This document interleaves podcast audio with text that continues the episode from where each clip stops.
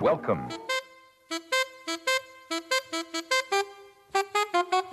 It don't mean a thing if it ain't got that swing. L'épopée des musiques noires. Joe Farmer, Nathalie Laporte. Fellas, I'm ready to get up and do my thing. jigida kani jigi misɛnya o man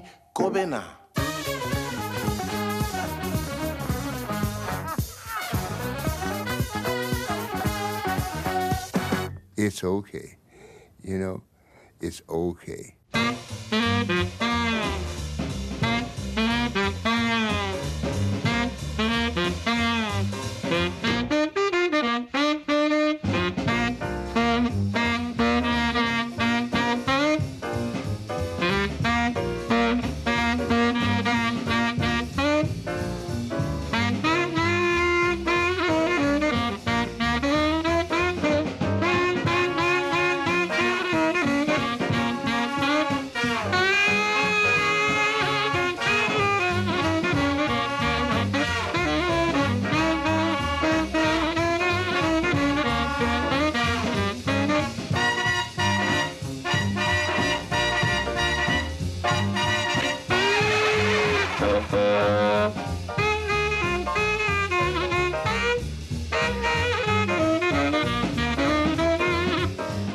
D'ouvrir cette euh, nouvelle épopée des musiques noires avec un enregistrement de 1948 du saxophoniste euh, Al Singer.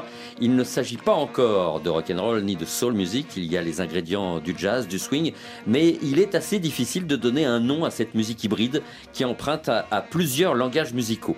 Par commodité, on a appelé cela le rhythm and blues, mais que se cache derrière ce terme générique Nous allons poser euh, la question à Belkacem Méziane. Soyez le bienvenu. Merci beaucoup. Vous êtes l'auteur d'un livre passionnant et fort documenté intitulé Rhythm and Blues 100 hits de 1942 à 1965 dans lequel vous décrivez l'évolution des genres musicaux afro-américains qui ont façonné le paysage sonore d'alors, le jump blues, le doo-wop, la soul music. Mais avant d'entrer dans le détail, tâchons de définir le rhythm and blues. Quels sont les contours de cette forme d'expression? D'où vient-elle et quand est-elle née? Alors, selon les histoires, selon les recherches, on va donner plusieurs dates. Alors, moi, celle que je donne, c'est 1942, l'apparition du premier classement concernant les musiques noires américaines, concernant les disques de musique euh, noire américaine. Donc, euh, à l'époque, le Harlem Hit Parade, comme il a été nommé en 1942 par le Billboard, mélangeait le gospel, le swing, toutes sortes de chapelles qui euh, finalement étaient classées comme musique noire, de manière un peu raciste aussi. C'est un classement qui a été établi d'abord à Harlem, d'abord dans les magasins de disques principaux de Harlem à New York, et ensuite ça a pris une ampleur. Et puis en 1949, réellement, le terme rhythm and blues est apparu dans les colonnes du Billboard, ce magazine euh, euh, référence, en tout cas des classements de disques qu'on a encore aujourd'hui. La date de 1942, elle était importante aussi parce que euh, ça me permettait, en tout cas, de remonter un petit peu le fil et d'expliquer comment le rhythm and blues s'est vraiment institutionnalisé en 1949. C'est-à-dire qu'en 42, on a déjà les ingrédients, même bien avant, mais il fallait bien une date de commencement. Donc euh, 1942, ça me paraissait intéressant parce qu'il y avait en même temps la création de ce Harlem Hit Parade et en même temps un morceau d'un un arrangeur, vibraphoniste, enfin, il est euh, pianiste aussi, qui s'appelle Lionel Hampton, qui avait un orchestre prodigieux et qui a sorti un morceau qui s'appelle Flying Home. C'est le premier morceau que je chronique dans ce livre et qui contient un solo d'un monsieur qui s'appelle Illinois Jacquet, où il y a déjà tous les ingrédients qu'on va retrouver dix ans plus tard. Voilà. En gros, moi, c'est la définition que j'en donne, en tout cas pour le démarrage. Peut-on dire que le rhythm and blues est une appellation fourre-tout qui regroupe euh, tous les musiciens que l'on ne savait pas classer dans un genre précis c'est plus précis que ça, on va dire. Disons que il y a toujours quelque chose de compliqué quand on parle d'un style de musique parce que comment le définir, comment le baliser, comment lui mettre les contours. C'est-à-dire que dans le rhythm and blues, on peut retrouver des choses qui sont plutôt tourné vers le jazz, vers le big band ou vers euh, le swing. Euh, et on va trouver des choses qui sont vraiment plus blues, un peu plus électriques, euh, un peu plus vocales aussi pour le duo, on en parlera j'espère. Le rhythm and blues est un terme qui va être générique tout au long du XXe siècle pour définir finalement les musiques noires américaines.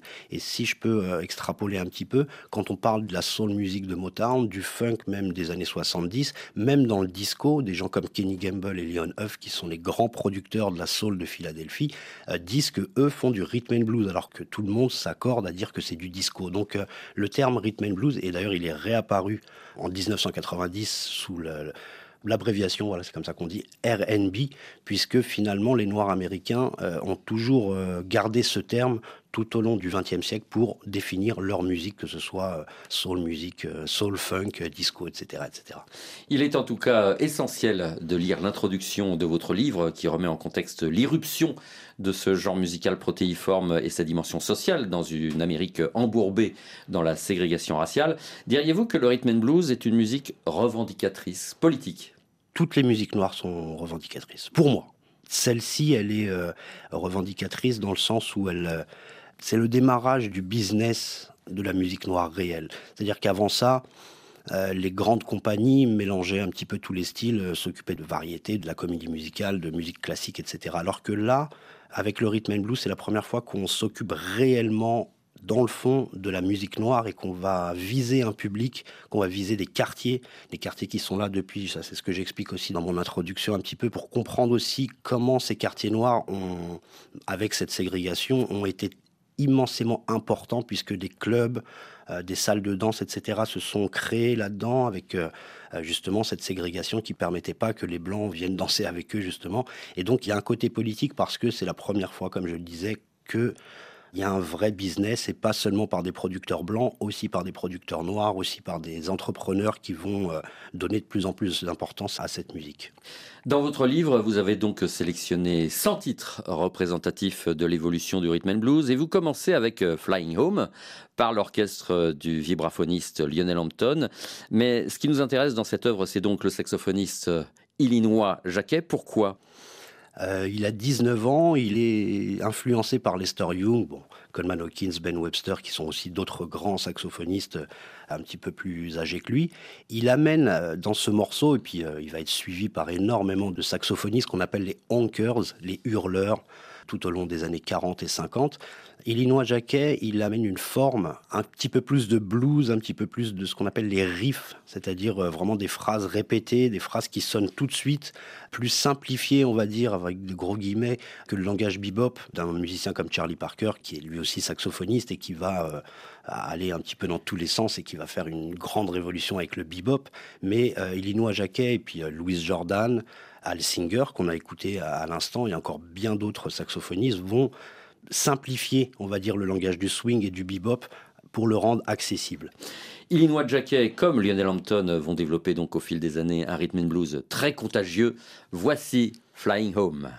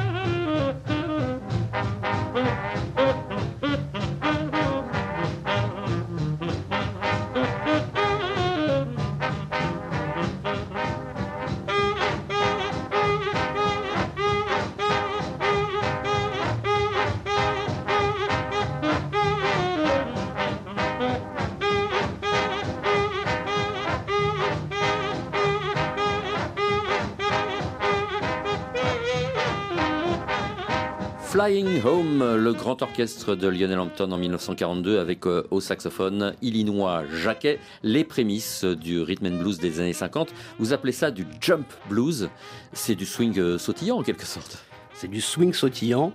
C'est un mélange entre euh, le swing et le boogie-woogie, qui est une musique plus rurale. Ça aussi, j'essaye de l'expliquer parce que, euh, en fait, dans les années 40, il y a encore énormément de gens qui viennent du sud et leur musique principale, c'est pas forcément le swing des big bands euh, comme Duke Ellington ou Count Basie, qui sont des grands euh, chefs d'orchestre. Leur musique, c'est plutôt le boogie-woogie. C'est une musique euh, avec un rythme sautillant qui descend du ragtime, du stride, qui sont d'autres styles pianistiques un petit peu plus antérieurs. Ce mélange entre ce rythme sautillant et ces arrangements de cuivre et cette batterie qui donne une énergie. On va appeler ça le jump blues. Enfin, les, musiciens dont on a parlé, Lionel Hampton, Louis Jordan et encore bien d'autres. Lucky Millinder, qui est un grand chef d'orchestre et qui est pour moi très important dans, dans les débuts du rhythm and blues. Ces gens-là ont, ont donné le terme de jump blues. Il n'a jamais été réellement officiel. C'est vraiment le terme rhythm and blues en 49 qui va euh, résumer un petit peu tout ça. Mais moi, je considère que c'est du jump blues puisque c'est vraiment à la jonction entre swing et boogie woogie. Et n'oublions pas non plus que le swing est d'abord une musique de danse avant que l'on ne l'intellectualise au tournant des années 60. Est-ce que nous sommes d'accord? Euh, je dirais que c'est même bien avant. On va dire que le bebop a déjà commencé le, le travail, puisque euh, à partir du moment où des gens comme euh, Dizzy Gillespie, le trompettiste, euh, euh, le pianiste Thelonious Monk avaient des concepts assez complexes et qui sont encore aujourd'hui en, vigueur dans les écoles de jazz, on, apprend encore leur vocabulaire et leur, leurs arrangements. Cette intellectualisation, pour moi, elle commence à peu près là. Mais on a déjà des choses assez sophistiquées chez Duke Ellington. On- le jazz est complexe et, riche déjà dès les années 30, mais euh, vraiment le swing euh, à 80-90%, c'était une, une musique de danse qu'on retrouvait euh, au, Cotton Club, au Savoy et, même à Los Angeles, à Chicago, un petit peu partout. Et c'est euh, pour moi l'origine, l'origine vraiment du rhythm and blues et puis plus tard du rock and roll, de la soul music, etc. Avançons encore un peu dans le temps et retrouvons-nous donc en 1947 maintenant, après Lionel Hampton, le bluesman Arthur Big Boy Crudup enregistre ceci.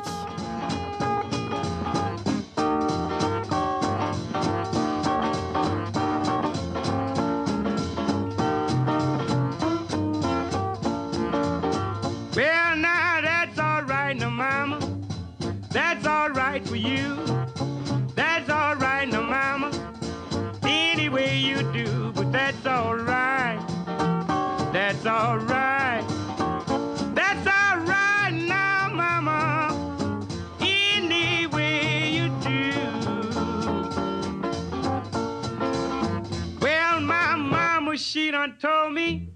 Papa told me too.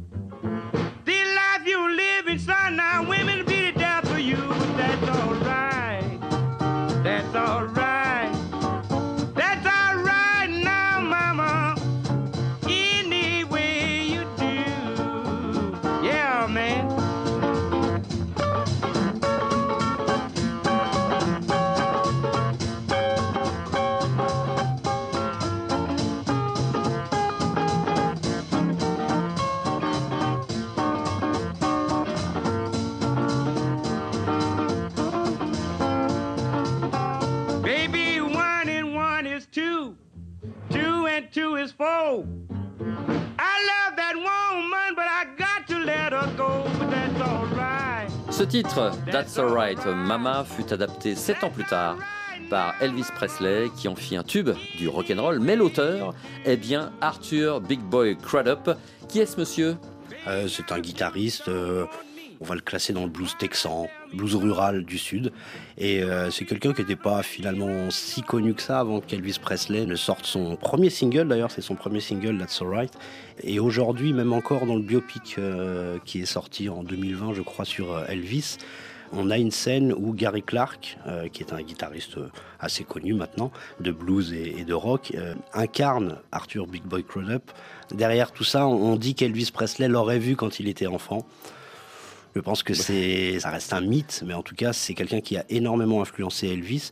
Elvis Presley écoutait énormément cette musique-là. Euh, ce qui n'est pas un mythe, c'est qu'il allait quand même dans les, dans les églises écouter euh, le gospel. Il a été très, très, très influencé. Autre chose que j'aimerais dire aussi sur Elvis Presley, c'est que parfois on l'a considéré un petit peu comme un, on va dire, l'adaptation blanche bah, du rhythm and blues, justement. C'est quelqu'un qui aimait beaucoup cette musique, qui était ami avec James Brown, qui était ami euh, avec le chanteur qui s'appelle Roy Hamilton, et encore la liste est longue, et c'est quelqu'un qui avait énormément de respect pour cette musique et qui l'honorait. Et il a repris euh, des dizaines de titres de rhythm and blues réellement, et sans lui, alors il y a Jerry Lee Lewis, autre chanteur et pianiste, il y a euh, Pat Boone qui est plutôt un chanteur de variété. Tous ces gens-là ont popularisé le rhythm and blues, mais pour moi, Elvis Presley, et d'ailleurs, je termine avec cette petite parenthèse, c'est le premier artiste blanc à revenir dans les classements rhythm and blues et à se classer numéro 1 en 1956 avec Don't Be Cruel, comme quoi les Noirs américains de l'époque ont une vue assez positive d'Elvis Presley, ce qui sera un peu différent avec euh, Chuck D, du, le rappeur de Public Enemy, qui n'a pas toujours dit des très très bonnes choses sur Elvis Presley. Voilà, la parenthèse est fermée. Donc vous ne dites pas que Elvis Presley a honteusement euh, pillé le répertoire afro-américain pour sa propre gloire? Pour moi, non. Autre question scabreuse, le terme rhythm and blues était réservé aux musiciens noirs, au patrimoine noir. Y avait-il une connotation raciste derrière cette appellation, puisqu'on évoquait la race music, la musique de race à l'époque? Alors, c'est en 1945 que le Billboard, le magazine Billboard, change le nom du Harlem Hit Parade en Top Race Records. Ça va durer 4 ans. Et en 1949, le journaliste Jerry Wexler, qui est encore journaliste à cette époque-là, mais qui va devenir grand producteur d'Aretha Franklin, du label Atlantique, etc., etc. Ce monsieur euh, va intelligemment comprendre que ce sont des grilles de blues, des grilles harmoniques de 12 mesures, comme je l'explique aussi dans le bouquin, qui sont la plupart du temps des morceaux de blues avec du rythme. C'est-à-dire que c'est pas du blues rural avec seulement une guitare, mais c'est du blues avec de la batterie, des cuivres, une énergie incroyable. Et le terme rhythm and blues me paraît exact par rapport au terme race records, qui lui est bien plus raciste. Enfin, en tout cas, dans l'air du temps, c'est peut-être un petit peu euh, difficile de l'entendre, mais mm. c'est dans l'air du temps et à l'époque, en tout cas. À l'époque, bien sûr, à l'époque, dans les années 40. Et ce qui est toujours euh, assez difficile aujourd'hui de comprendre ça, mais voilà, toujours se remettre un petit peu dans le contexte, c'est que le terme race music n'était pas aussi choquant pour la communauté noire américaine de l'époque, qui acceptait ce genre de terme. Par exemple, une anecdote d'un monsieur qui s'appelle George Clinton, grand chanteur et grand producteur de funk dans les années 70, qui disait le terme nigger, negro, étaient des termes qu'on acceptait et quand nos parents nous, nous entendaient dire le mot black, ils nous disaient non, ne le dis pas, ne dis pas black, you're a nigger. Donc c'est là-dessus que j'aimerais aussi qu'on comprenne que le terme race est accepté. Le guitariste Ike Turner affirmait avoir inventé le rock'n'roll en composant euh, Rock 88 en 1951, bien avant l'avènement du King Elvis Presley. Qu'en dites-vous? Est-ce que Ike Turner a raison? Je ne sais pas s'il a dit ça exactement, mais en tout cas, beaucoup lui attribuent. Lui-même a dit de ce morceau que c'était euh, du jump blues ou du rhythm and blues. Dans une interview assez célèbre d'ailleurs, hein, qu'on peut retrouver aussi. Ike Turner, c'est un pianiste et un guitariste. Donc, il a cette culture du boogie-woogie du sud, il est voilà de, la région de Clarksdale, Memphis, dans le Tennessee, etc. Donc il a cette culture. Le fait qu'on ait considéré ce morceau comme le premier, euh, et c'est une, erreur, enfin pas une erreur, mais en tout cas, bon voilà, on, on mythifie un peu ce morceau. C'est une facilité. C'est une facilité, merci. Parce qu'en fait, ils ont fait un voyage, lui et son groupe ont fait un voyage pour aller enregistrer justement à Memphis. L'ampli de guitare est tombé durant le voyage et donc il a été euh, endommagé. Euh, ce que Sam Phillips, le, directeur du label, et donc qui était ingénieur du son aussi à cette époque-là, n'a pas réussi à régler le problème. Et donc on entend une petite saturation qui précède toutes les pédales d'effet qu'on aura dans les années 60.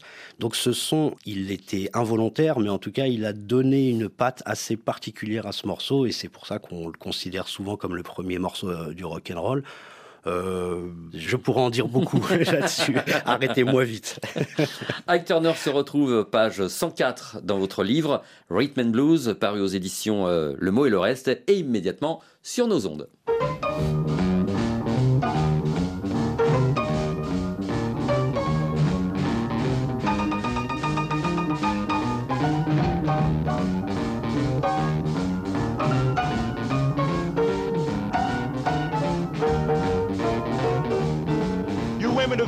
Heard of you've heard the noise they make, but let me introduce my new Rocket 88. Yes, it's straight, just one way. Everybody likes my Rocket 88. Baby, we'll ride in style, moving all along.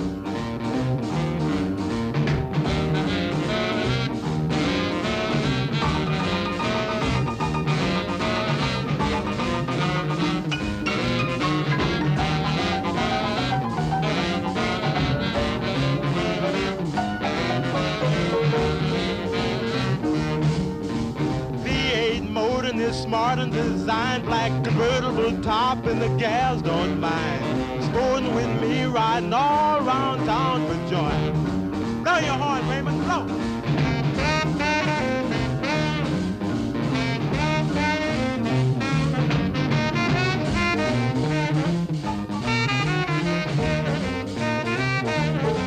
Jackie Branston and the Delta Cats avec euh, Ike Turner au piano, me soufflait dans les oreilles euh, Belkacem Méziane, enregistré en 1951.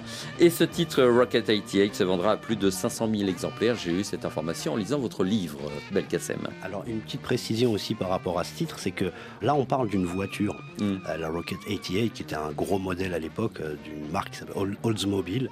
Enfin, moi je trouve ça amusant aussi parce que la voiture, dans la culture jeune rock euh, dans les années 50 et 60, va être quelque chose de très important. Et donc, euh, c'est une métaphore de la prouesse sexuelle, c'est-à-dire que il compare son énergie euh, sexuelle justement à une voiture euh, puissante, quoi. qui a- Et donc, euh, voilà, c'est de- deux petits arguments que je voulais ajouter. Et puis, je vous laisse continuer. Pardon. La même année, donc, Big Mama Thornton interprétera Hound Dog, également repris euh, par Elvis Presley. Vous ne m'enlèverez pas euh, de l'idée que le rhythm and blues a été la matrice totalement mésestimée de la culture populaire euh, américaine. D'ailleurs, y a-t-il une volonté de réhabilitation d'un patrimoine derrière ce livre? Oui, oui, énormément, euh, parce que je suis fan depuis très longtemps de cette musique, parce que je la trouve à la jonction, comme on expliquait tout à l'heure, du swing, de la soul music, de pas mal de choses. La réhabilitation, je ne sais pas si avec mes petits bras j'arriverai à réhabiliter le rhythm and blues, parce que euh, je pense qu'il y a une quelque chose qui bloque un petit peu certaines personnes, c'est les craquements du 78 tours qui était le format de disque à l'époque.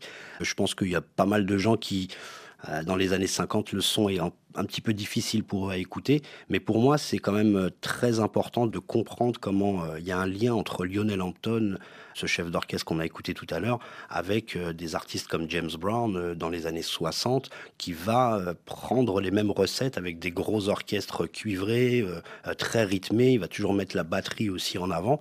Et pour moi, c'est euh, comprendre James Brown, comprendre le funk des années 70. Ça commence par écouter Lionel Hampton, Louis Jordan et tous les noms qu'on a cités depuis tout à l'heure. Vous citez des dizaines d'artistes euh, dont les noms euh, sont restés obscurs pour certains. En tout cas, qui se souvient de Little Willie Littlefield Qui se souvient de Little Esther et Mel Walker, de Big J McNally Plus grand monde aujourd'hui.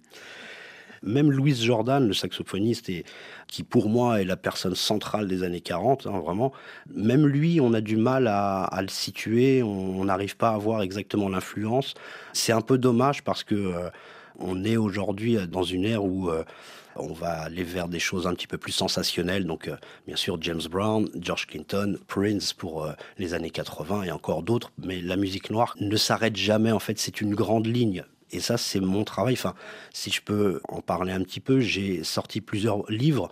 Et pour moi, c'est euh, même si c'est quatre livres, il y en a un sur le funk, sur le disco et sur le R&B moderne, mais finalement, c'est un seul et même livre. Voilà, sans prétention, mais en tout cas, c'est un seul et même livre, puisque je vois encore aujourd'hui dans, dans le RB actuel, même chez les gens comme Bruno Mars ou euh, Pharrell Williams, qui sont des producteurs et, et artistes actuels, je perçois la même énergie, la même volonté, en tout cas, de mélanger euh, gospel, blues, etc., etc.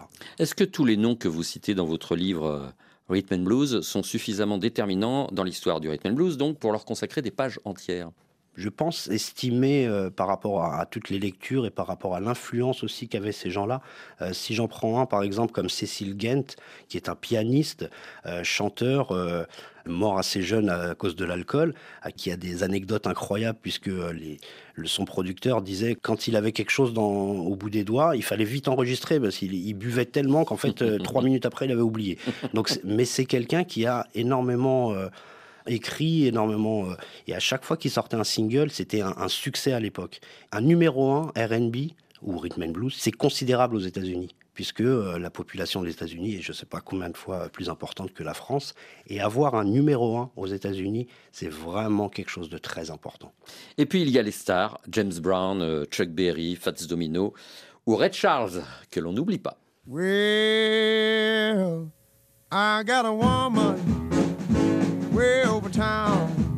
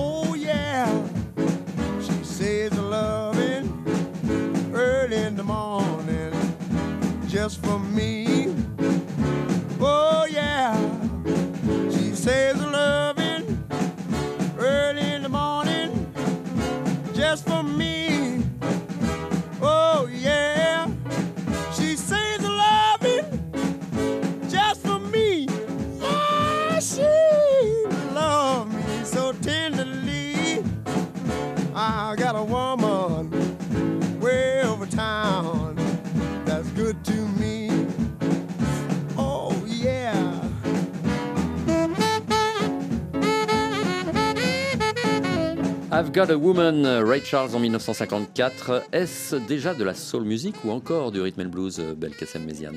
Ça commence à devenir de la soul music à partir du moment où on accepte assez rapidement que la soul music est un peu la connexion entre le rhythm and blues, qui est donc la musique du diable, voilà, c'est vraiment des raccourcis là. Bien sûr. Et euh, le gospel, qui est donc la musique de Dieu. En fait, pour moi, ils n'ont jamais été euh, séparés. Euh, il y a toujours, il y a dix ans avant, une grande guitariste et chanteuse qui s'appelle Sister Rosetta Tharpe, qui est pour moi la personne qui va incarner le mieux euh, ces mélanges, on va dire.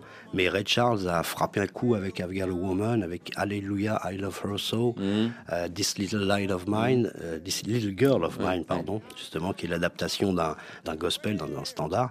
Donc c'est de la soul music parce que on est dans quelque chose d'un petit peu moins formaté, mm. peut-être que quand on écoute beaucoup de jump blues, on s'aperçoit que bon, il y a souvent à peu près les mêmes voix, à peu près les mêmes types de paroles. La même structure. la même structure, etc. Alors que là, on change de structure, on n'est plus dans cette grille de blues, on est dans une grille de gospel empruntée à un standard, justement, où il y a, euh, il y a un petit peu plus de liberté. Et même à la fin, il y a ce qu'on appelle un vamp.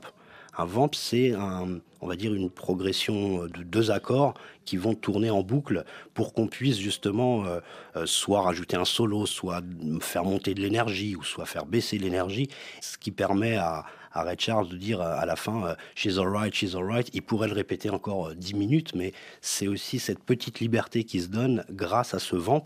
Donc je pense qu'on est déjà dans de la soul music, mais le terme apparaît plutôt au début des années 60.